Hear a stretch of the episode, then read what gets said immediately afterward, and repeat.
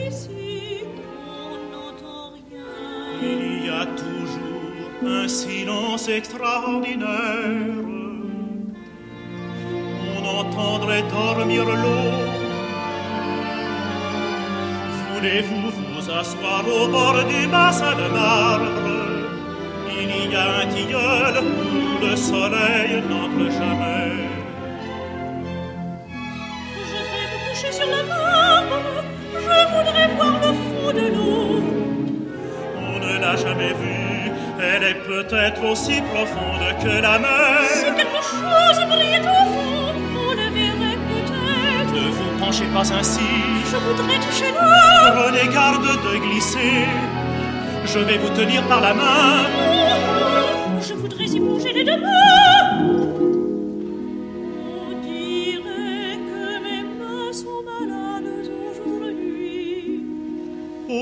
Oh, prenez garde, prenez garde, Mélisande, Mélisande. Oh, votre chevelure? Je ne peux pas, je ne peux pas l'attendre. Vos cheveux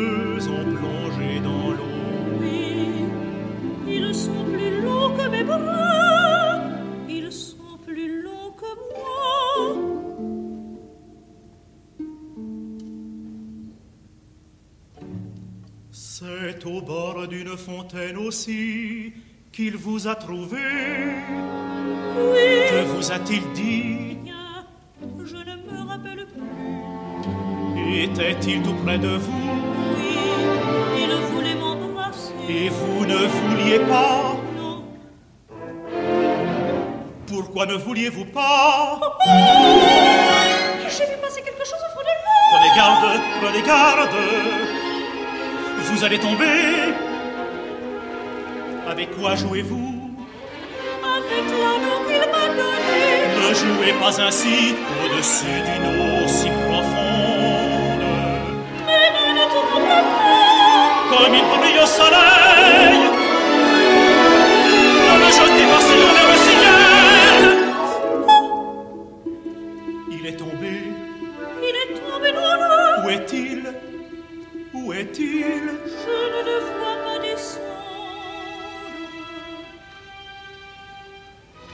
Je crois l'avoir brillé. Oui, oui, là-bas. Oh, oh.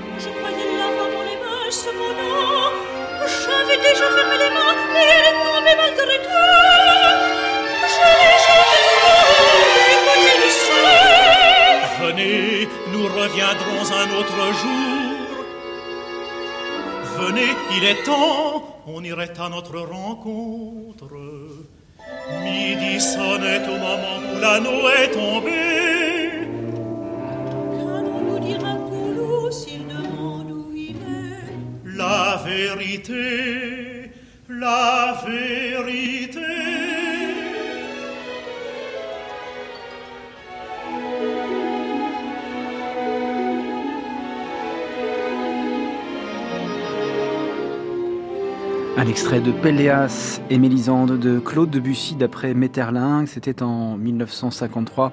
L'Orchestre des concerts l'amoureux dirigé par Jean Fournet avec Janine Michaud et Camille Moran dans les rôles titres. On va rester avec ces mêmes interprètes, non pas les chanteurs, mais l'Orchestre des concerts l'amoureux et Jean Fournet qui, a réalisé, qui ont réalisé beaucoup de, d'enregistrements, notamment avec des interprètes de premier ordre comme la pianiste Magda Taliaferro qu'on écoutera dans quelques minutes. Mais tout d'abord, voici l'immense violoniste Arthur Grumio qui nous permet de savourer l'introduction et rondo capriccioso de Camille Saint-Saëns.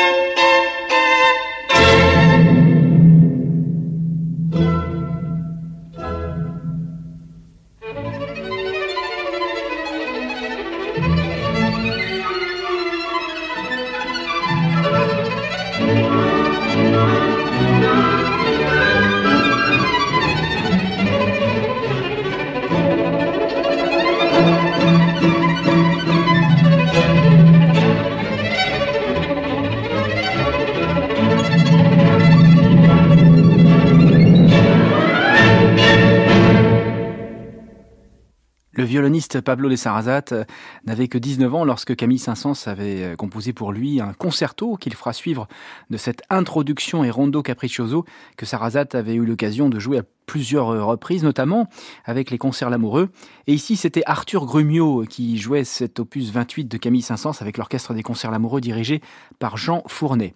Et voici sur France Musique un, dernier enregistrement de Jean Fournet, toujours dans la série des, des grands interprètes du XXe siècle, invité par les Lamoureux, après les chanteurs Léopold Simoneau, Camille Moran, Jeanne Michaud, après le violoniste Arthur Grumio, voici la pianiste Magda Taliaferro enfant du Brésil qui, a qui avait fait de la France euh, sa seconde patrie. Magda Taliaferro qu'on va entendre dans une autre partition de Camille Saint-Saëns qui a été composée euh, à Luxor en Égypte. C'est le cinquième concerto qui de ce fait a reçu le surnom de concerto l'Égyptien.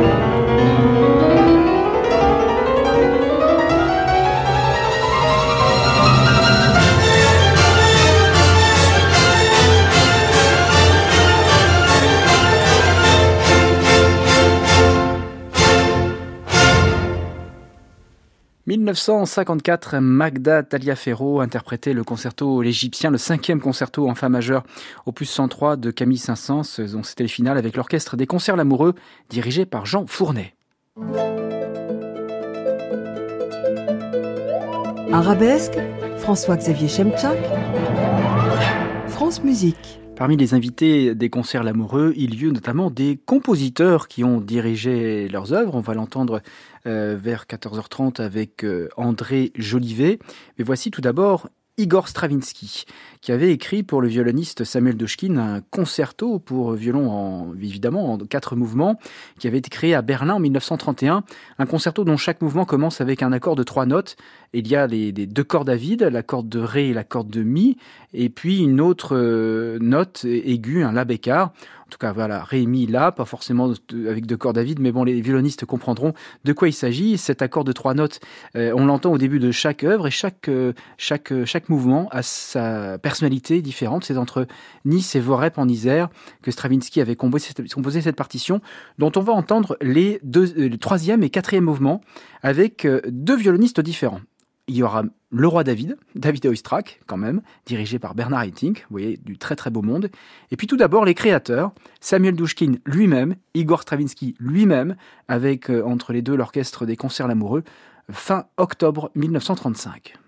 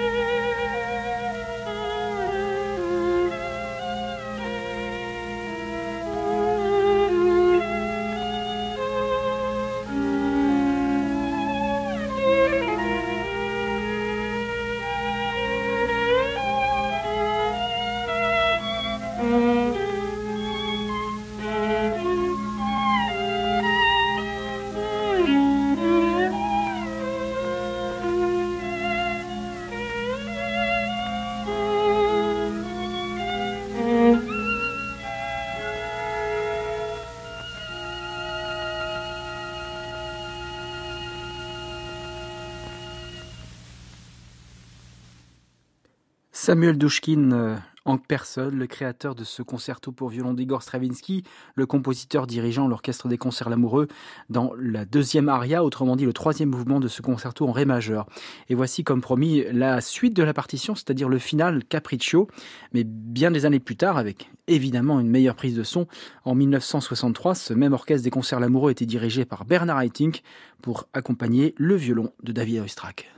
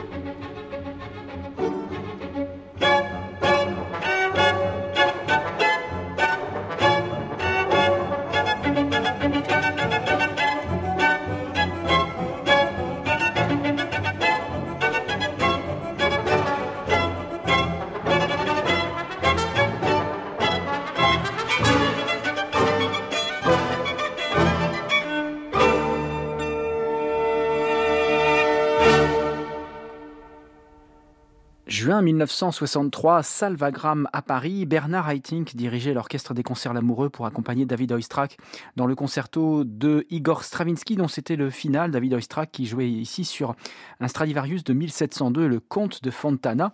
Je le sais parce que je suis plongé en ce moment dans la documentation sur Stradivarius pour vous proposer cet été une série de sept émissions à ce sujet. Sujet foisonnant qui nous permet de parler de trompettes également puisqu'il y a des trompettes Stradivarius. Eh bien oui, le facteur d'instrument Vincent Bach, Vincent Bach, a conçu des trompettes dont l'un des modèles s'appelle Stradivarius. On appelle ça les trompettes Bach Stradivarius. Je ne sais pas ce que jouait Maurice euh, André pour euh, interpréter le deuxième concerto pour trompette d'André Jolivet. En tout cas, c'est le compositeur euh, lui-même qui dirigeait l'orchestre des concerts L'Amoureux pour accompagner le plus célèbre trompettiste du XXe siècle dans cette partition pour vent, piano et percussion qu'André Jolivet avait caractérisé de ballet pour trompette.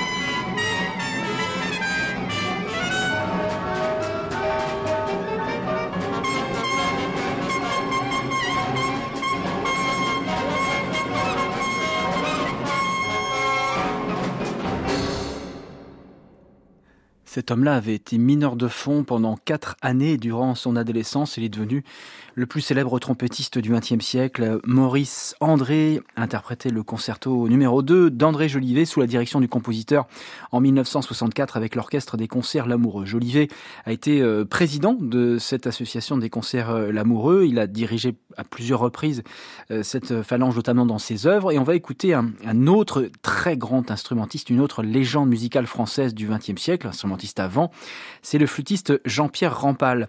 Alors, il se trouve que Jolivet a, enregistré son concerto pour flûte avec Jean-Pierre Rampal, mais on va pas écouter du Jolivet maintenant, on va écouter du Jacques Ibert, toujours en compagnie de l'Orchestre des Concerts Lamoureux, dirigé par Louis de Froment, qui accompagne donc la flûte de Jean-Pierre Rampal, la musique de Jacques Ibert sur France Musique.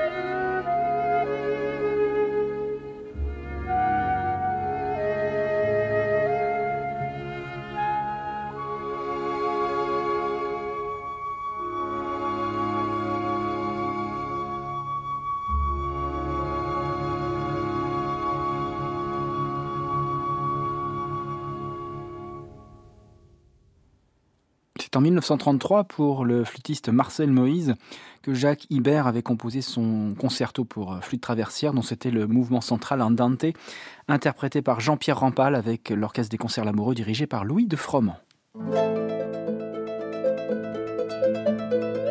Arabesque, François-Xavier Chemchak, France Musique. Voici d'autres légendes du XXe siècle. On a entendu le violoncelle d'André Navarra sous l'occupation avec euh, un concerto de Schumann qu'il avait enregistré. Euh, Pierre Fournier également a enregistré avec l'Orchestre des Concerts Lamoureux. Voici un autre de ces géants du violoncelle français au XXe siècle, c'est Maurice Gendron. En 1960, à la Maison de la Mutualité à Paris, il était accompagné par l'Orchestre des Concerts Lamoureux avec, tenez-vous bien, Pablo Casals à la direction. Et oui, légendaire violoncelliste qui était également euh, directeur de musical, euh, qui dirigeait quelques orchestres. Il avait fait à, plusieurs reprises. Et euh, donc deux collègues violoncellistes qui s'accompagnent l'un l'autre, on va dire, dans une partition écrite par le premier des grands compositeurs violoncellistes, c'est Luigi Boccherini.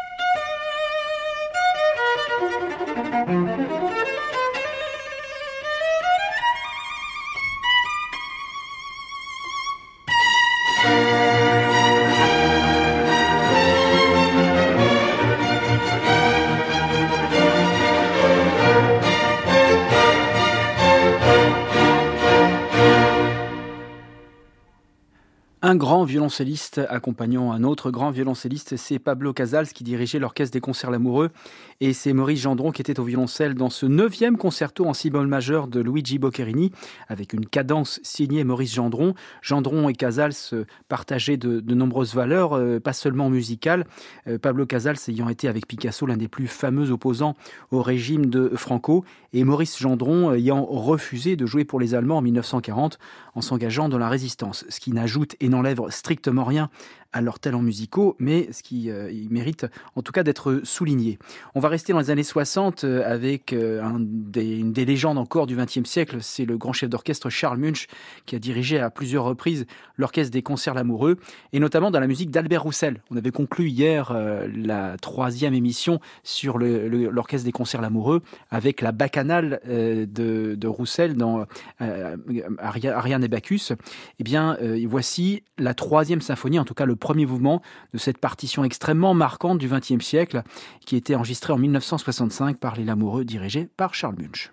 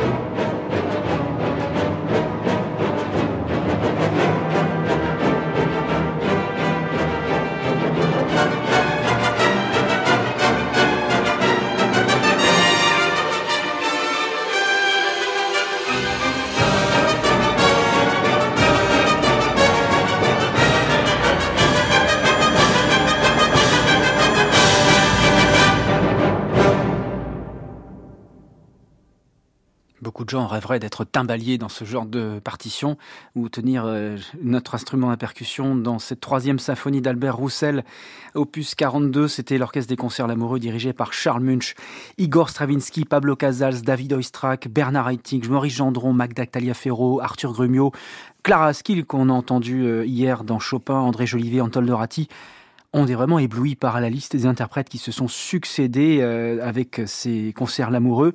Euh, en voici un autre, c'est le chef d'orchestre Messel Paul Zacher qui dirigeait l'orchestre dans Scheherazade de Maurice Ravel avec en soliste Janine Michaud que l'on entendait tout à l'heure en Mélisande.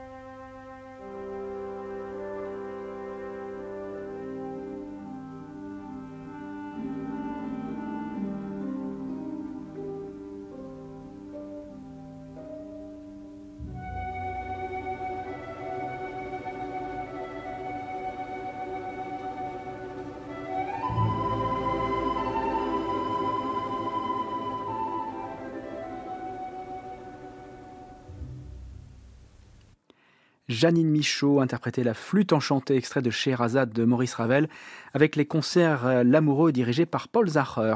Les années 70 euh, seront marquées par euh, la prestation de Jean-Pierre Jacquilla ou encore de Jean-Claude Bernède. Et puis on fait appel à des, chanteurs, ce qui est le cas très récemment des concerts L'amoureux. On l'évoquera aujourd'hui, les concerts L'amoureux du 21e siècle. Léo Ferré en 1972 enregistre la chanson du mal-aimé d'après Apollinaire. Et puis on fait appel en 1970 à Jacques Brel. Alors pas le chanteur Jacques Brel, mais le récitant Jacques Brel pour une partition bien connue des petits et c'est Pierre et le loup de Prokofiev, dirigé ici par Jean Laforge.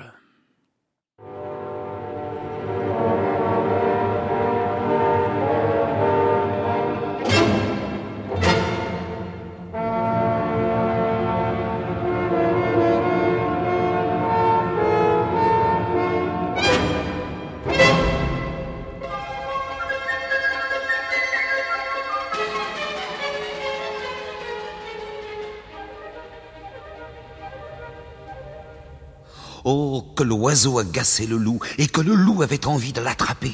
Mais l'oiseau était bien trop adroit et le loup en fut pour ses frais.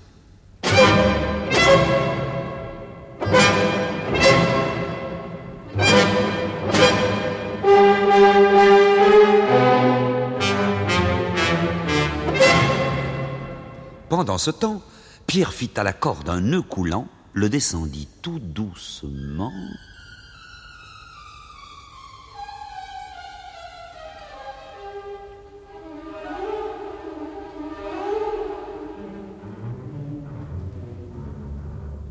Il attrapa le loup par la queue et tira de toutes ses forces.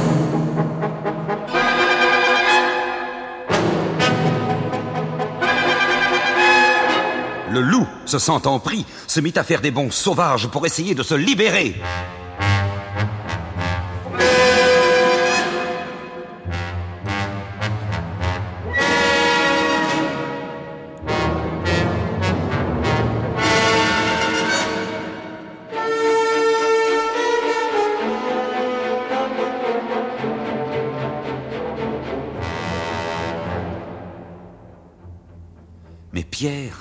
Attacha l'autre bout de la corde à l'arbre.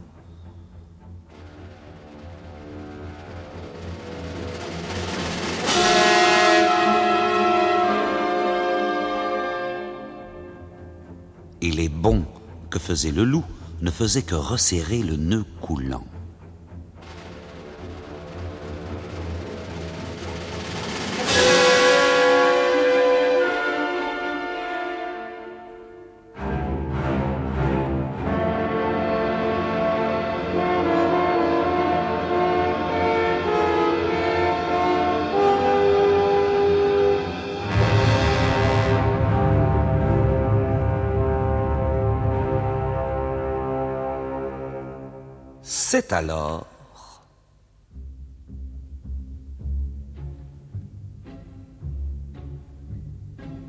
C'est alors que les chasseurs sortirent de la forêt.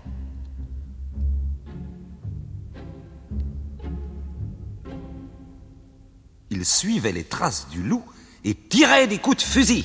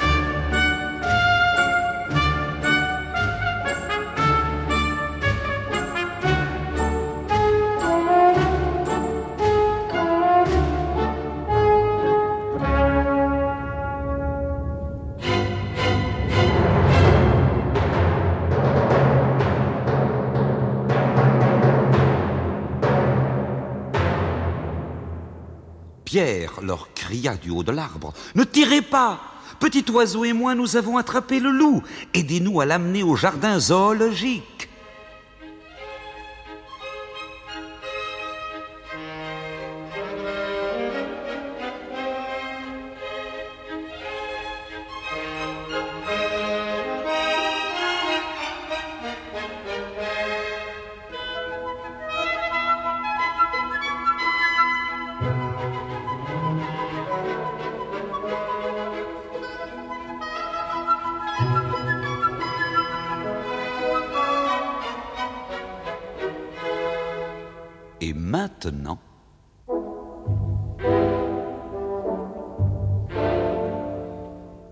Imaginez la marche triomphale.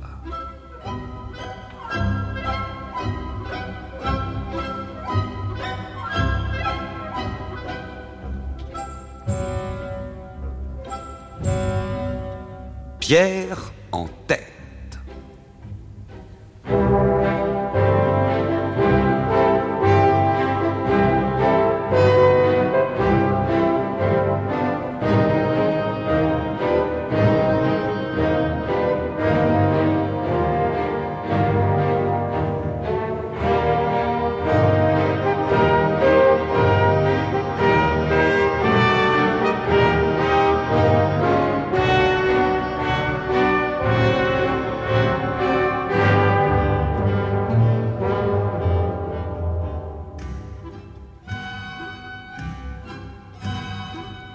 Derrière lui, les chasseurs traînant le loup.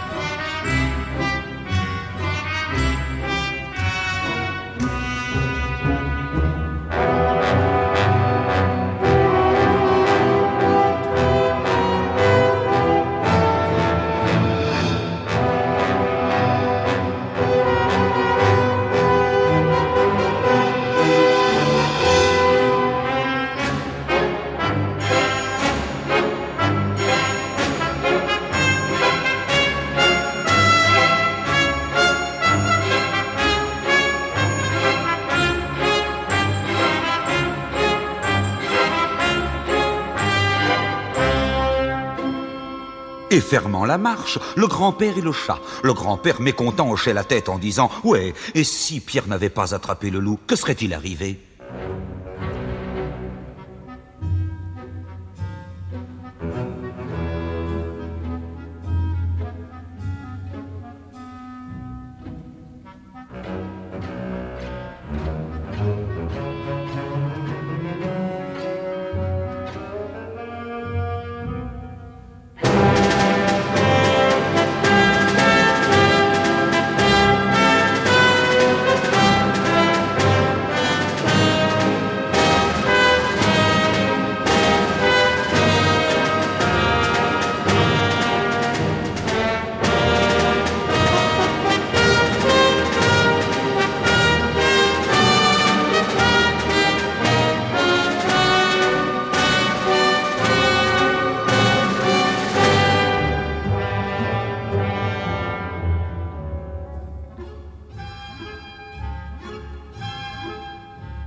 Au-dessus d'eux, l'oiseau voltigeait en gazouillant gaiement. Comme nous sommes braves, Pierre et moi, regardez ce que nous avons attrapé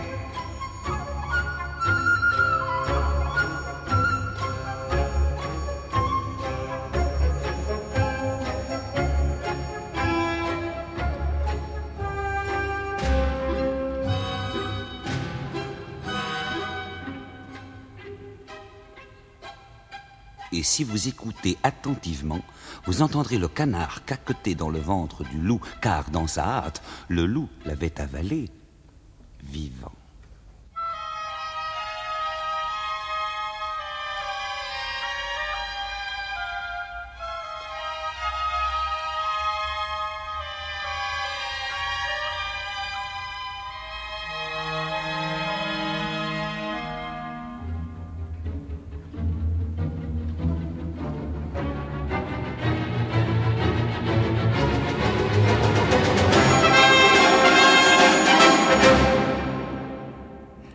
C'était le grand Jacques, Jacques Brel, qui était récitant en 1970 de ce Pierre et le Loup de Prokofiev avec l'orchestre des concerts Lamoureux dirigé par Jean Laforge.